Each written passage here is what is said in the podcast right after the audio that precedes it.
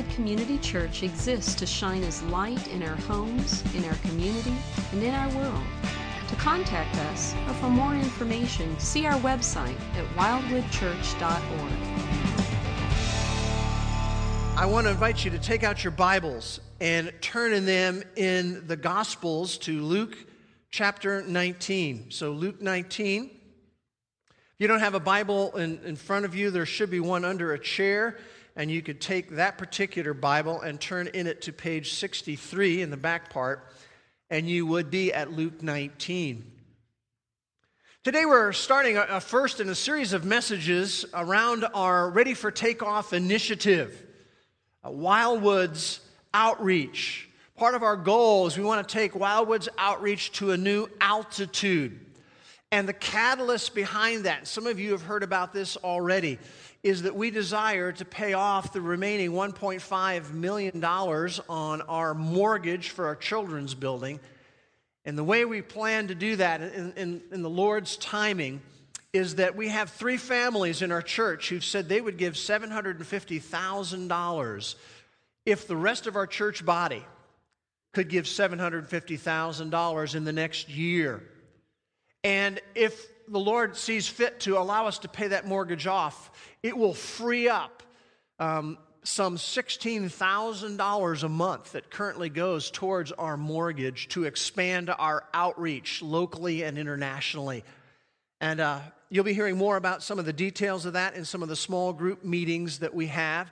But we're also going to be talking about it for several weeks in our worship services. And what we're going to be doing in these services is we're going to be sharing with you some scripture exhortations.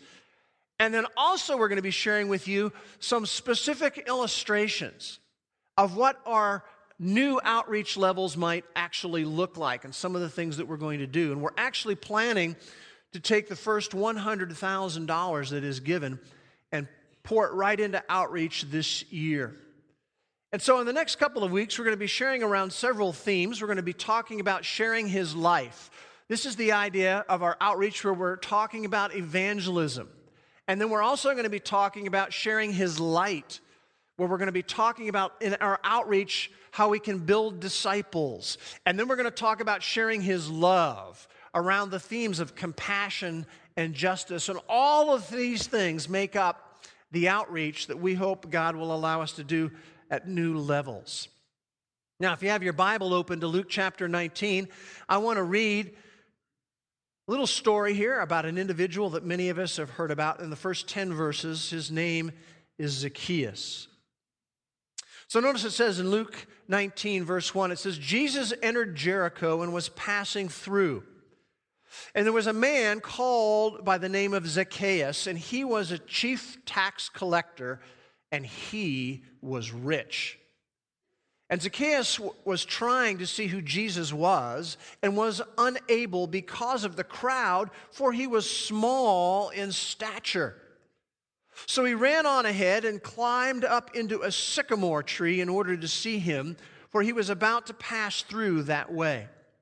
And when Jesus came to the place, he looked up and said to him, Zacchaeus, Hurry and come down, for today I must stay at your house. And he hurried and came down and received him, Jesus, gladly. And when they, those around, saw it, they all began to grumble, saying, He is gone to be the guest of a man who is a sinner. And Zacchaeus stopped and said to the Lord, Behold, Lord, half of my possessions I will give to the poor, and if I have defrauded anyone of anything, I will give them back four times as much. And Jesus said to him, Today salvation has come to this house because he too is a son of Abraham. For the Son of Man has come to seek and to save that which is lost. Very interesting story. Very interesting character, this guy named Zacchaeus. We learn in verses 3 and 4 about him that he was short. What an interesting statement about the guy. He was so short he couldn't see over anybody.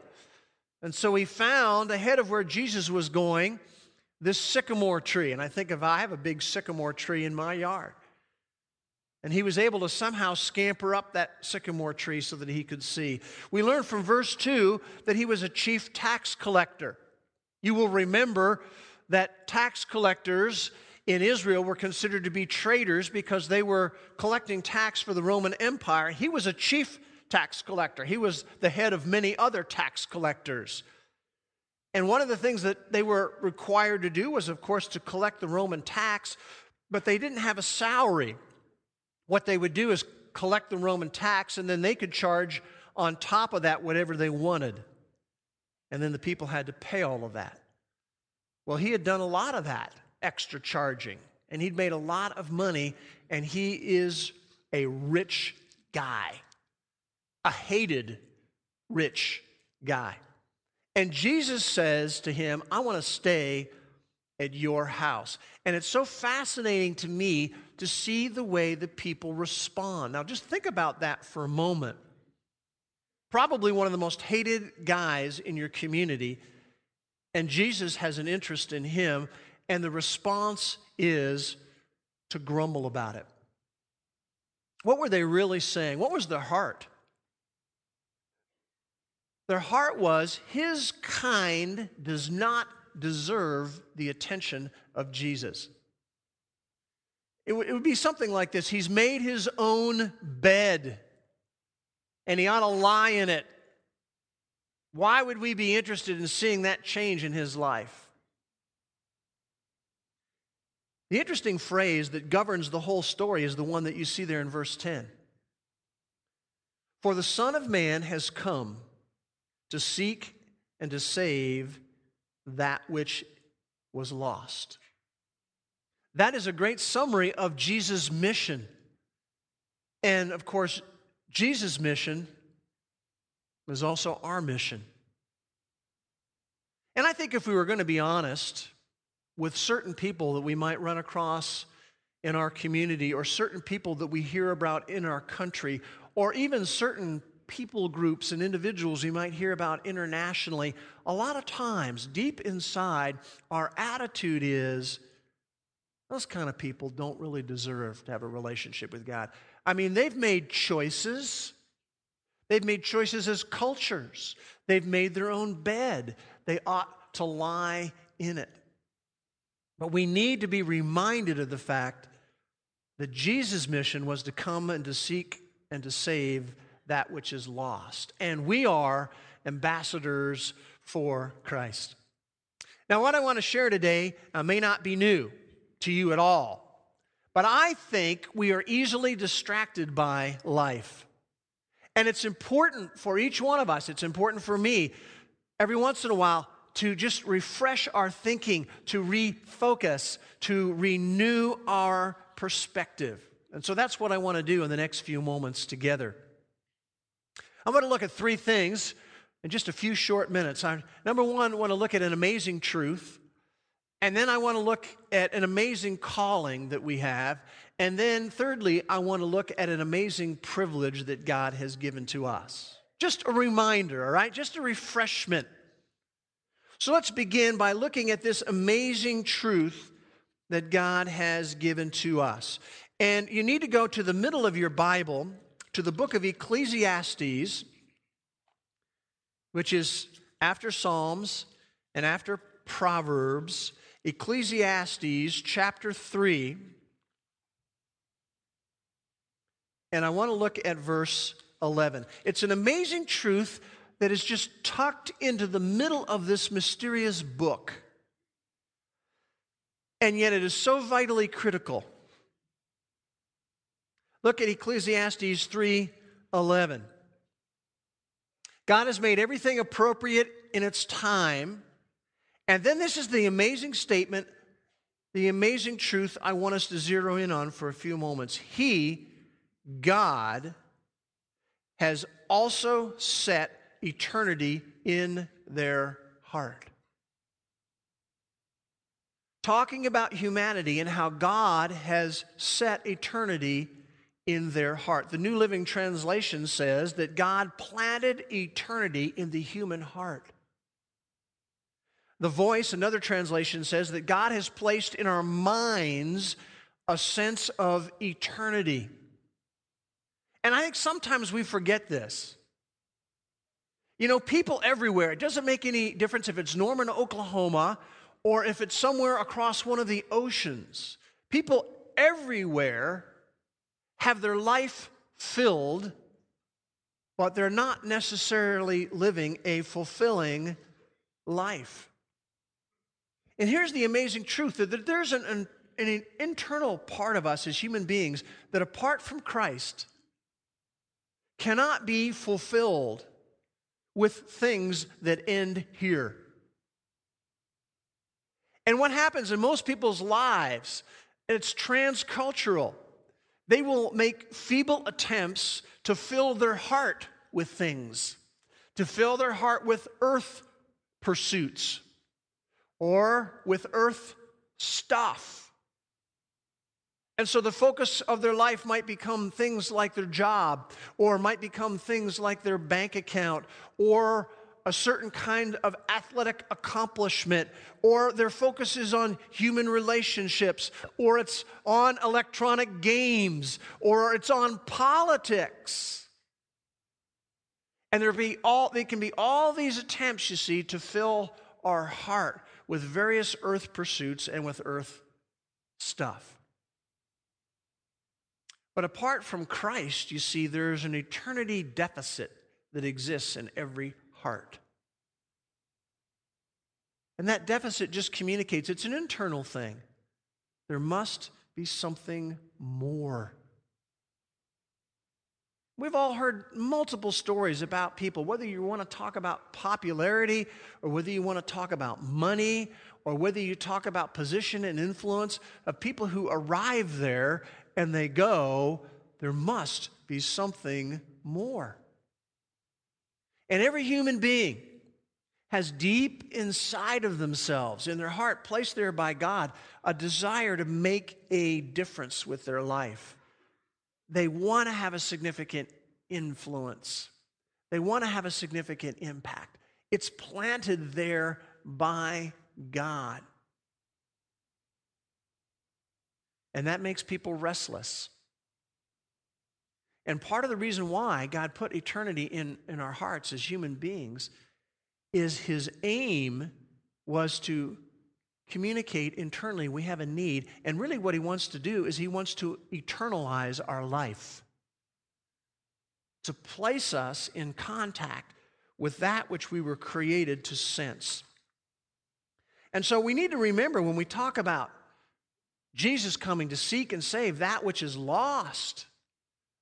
He's talking about reaching people who haven't been eternalized yet, who know there's something missing, they're lost. And it's interesting how you can begin to look at the terminologies that are used in Scripture, like lost, or terminology like they are sitting in darkness in the land of the shadow of death, as it says in Matthew 4 16. They're described as condemned already in John 3:18. Uh, the Bible goes on to describe them as without hope and without God in the world in Ephesians 2:12. In the domain of darkness Colossians 1:13. Dead in their trespasses and sins Ephesians 2:1. And they are described in 1 Corinthians chapter 1 and verse 18 as those who are perishing. Those who are perishing. And so I don't know about you, but I need to refocus on this from time to time. I need to be refreshed. I need to be reminded about it.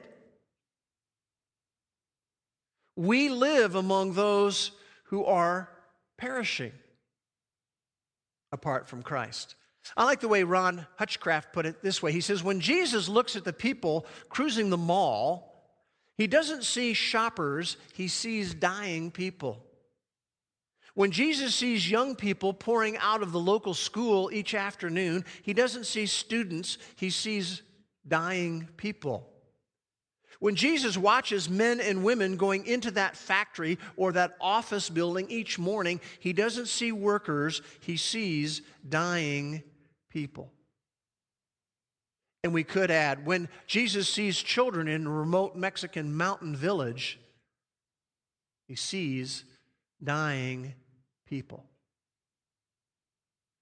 Well, here's the important question Do you? Do we see dying people?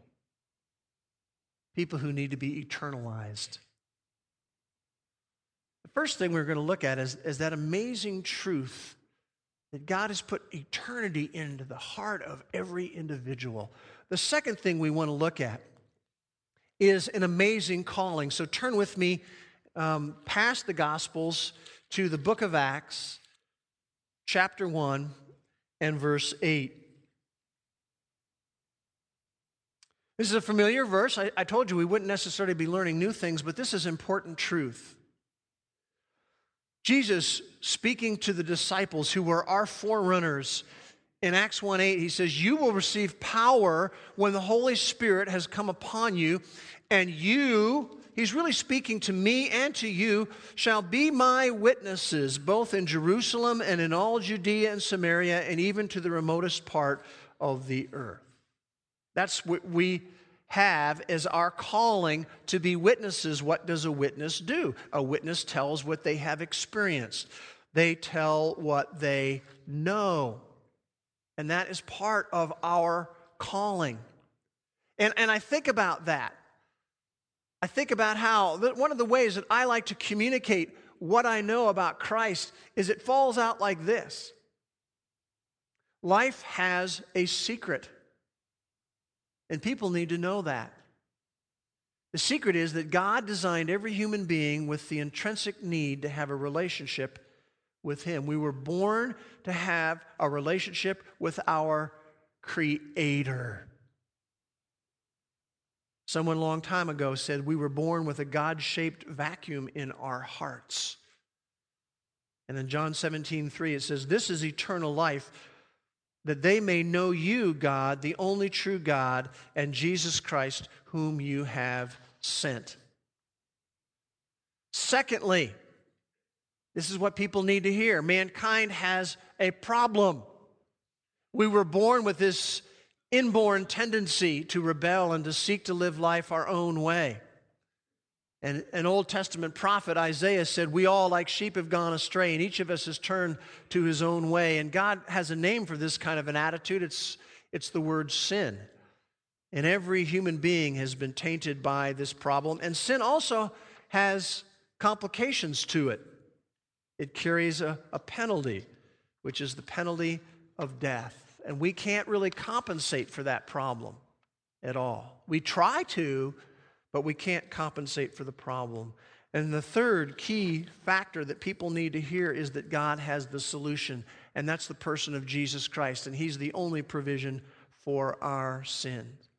He didn't come to be served, but to serve and to give His life as a ransom for many. He died in our place. He took our spiritual cancer upon Himself. And then the fourth thing that needs to be communicated as a witness to people is that you and I have a responsibility and that is to receive the work of Jesus Christ by trusting in Him by faith.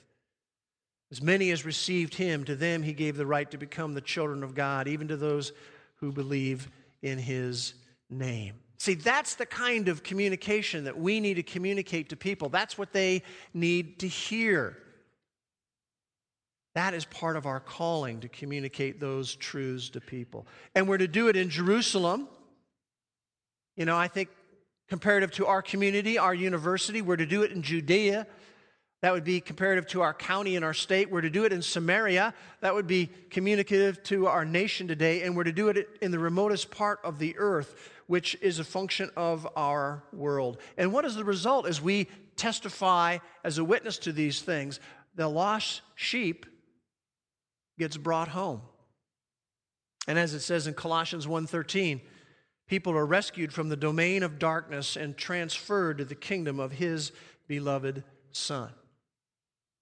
So there's an amazing, amazing truth that eternity is in the hearts of every individual. We have this amazing calling to be witnesses, and then we have an amazing privilege. And I want to look at that real quickly from Second Corinthians chapter 5 and verses 18 to 20.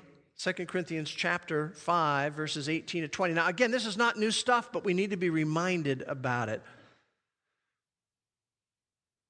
Notice it says in verse 18, it says that God reconciled us to himself through Christ and gave us the ministry of reconciliation, namely, that God was in Christ reconciling the world to himself, not counting their trespasses against them, and he's committed to us the word of reconciliation. Therefore, we are ambassadors for Christ, as though God were making an appeal through us.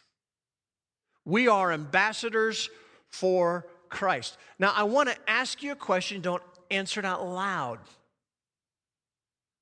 But was it at the forefront of your thinking every day this past week when you woke up? I am an ambassador for Christ. I mean, was that right out in the front of your perspective? What an incredible privilege it is to be called an ambassador for Christ. You know, this obviously is a term that comes out of the world of international politics and, and statesmanship. And, and the idea of being an ambassador is a very high, high, high honor. You are allowed to be the face and the voice of your nation as an ambassador. And it's a highly desired position. Uh, you know, even in our day, people will donate large, large, large amounts of money. They sometimes will toil in government for multiple, multiple years with the hope that possibly they could serve as an ambassador. And we are ambassadors for Christ. And He granted that to you and to me as a, as a simple gift. Now, I tell you, that's an amazing privilege. An amazing privilege. We have been appointed by the highest authority of the universe to represent him and to deliver his message. We are ambassadors for Christ. We are wherever we are at any given moment.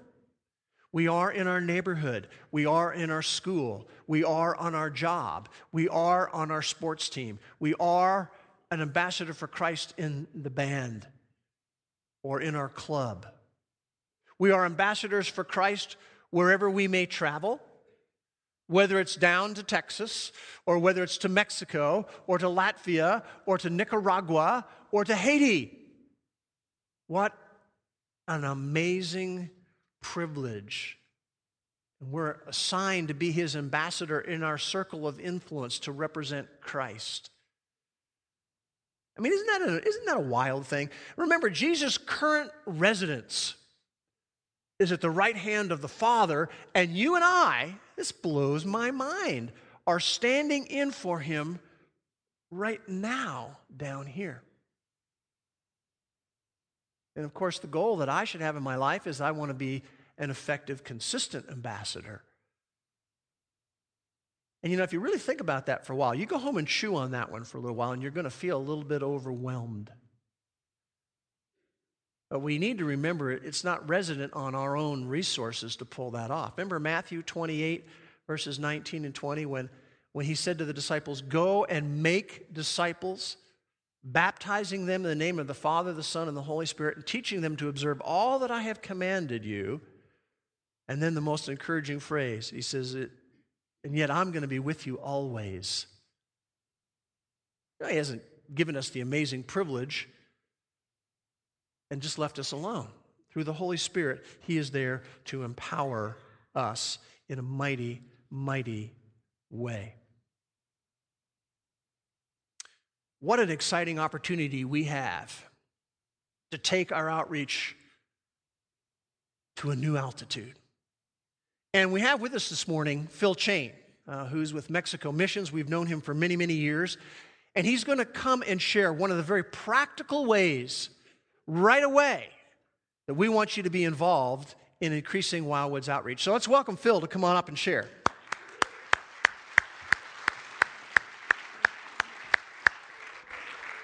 It's, uh, it's great to be here this morning. Um, you know, isn't it great to be in the body of Christ? I mean, you know, be in the body of Christ we have great benefits being in the body of Christ, but we also have some responsibilities. And those responsibilities are help leading people to have a relationship with Jesus Christ. Now, the great thing about that is there's a thousand, unlimited different ways that we can do that. You can do it right here. You can do it with a smile. You can do it with your funds. You can do it by serving. I mean, it was a great thing Friday night to see all those children come through here with the smiling faces. I mean, that touched my heart. And that's the way you help keep Jesus in front of them. And what we're going to, we're doing again the backpack program. And uh, we're doing it a little early this year. We're doing it for Christmas instead of April with Wildwood. And so we've got the signs out here, and uh, we've got everything ready to, to take off to go to Mexico to do the backpack program. And that's one of the ways we reach out to people. Everybody, you know, the book of Matthew talks about Jesus touching people, talks about uh, when, when Jesus has touched you, you've been touched. There's a few instances where people reached out and touched Jesus, and that changed their life also. And this is one of the ways we use this to reach out and touch people in Mexico. Now, in December, we're doing a little different than we've done in April in the past year, so this is a little different for y'all. Not only are we passing out the backpacks that have the candy and the toys and the gospel material, and we're doing puppets and we're doing dramas and we're reaching out to the children, but we're doing it in conjunction with a medical clinic where we'll reach the whole, we're going to six different villages. The 22nd of December through the 27th of December, one village different every day. We're going to be doing a medical clinic where we'll be reaching out to the whole village. We'll be touching the adults. We'll be reaching out touching the children. We've got glasses to pass out. There'll be doctors there. It's, it's, we've got 75 youth, Mexican youth going with us that will be helping. They'll be doing evangelizing. They'll be doing kind of the volunteers that y'all did. They'll be doing the puppets and the dramas and things like that. So it's kind of an extension of Wildwood, what you saw here Friday night down in Mexico. Now, Wildwood, I want you to know you're seeing a magnificent change here in Wildwood. Most churches don't change this much at one time. You're seeing an era leaving with Dave stepping down and exciting things coming in that way. You're seeing a wonderful thing, uh, Wildwood paying off their debt. Come on, Bruce, you come up. I'm almost done. Paying off their debt and going into missions in a huge way. I mean, when you get the grasp of this, it's a huge and dynamic way. And then the third thing is, for the last 21 years, I've had two minutes to talk, and today I got nine. Nine minutes. Okay? Nine Praise whole minutes. So, thank you, Bruce. Love Appreciate you, it. Let's give Phil a hand, yeah.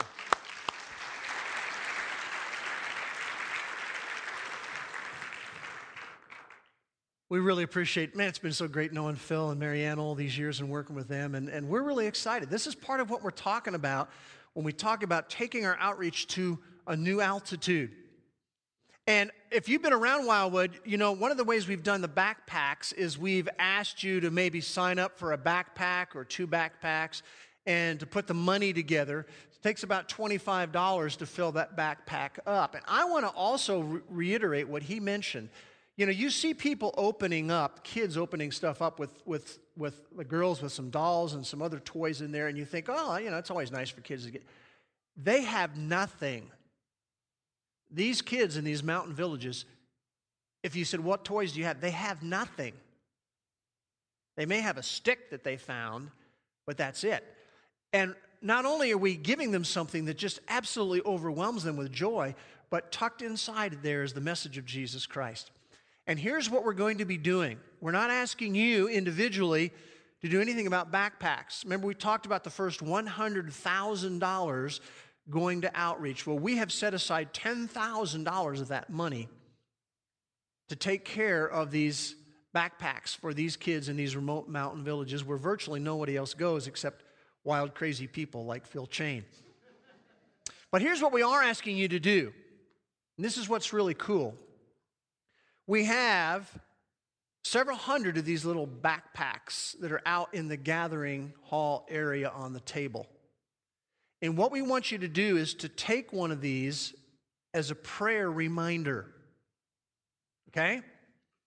We want you to just maybe hang it on your refrigerator with a magnet or put it somewhere where you can remind. And in, tucked inside here is a little prayer reminder that we're partnering with Mexico Missions to share the gospel with 500 kids this Christmas season. And there's just a little suggestion that we pray for each child. Think about this. They're going to get a backpack.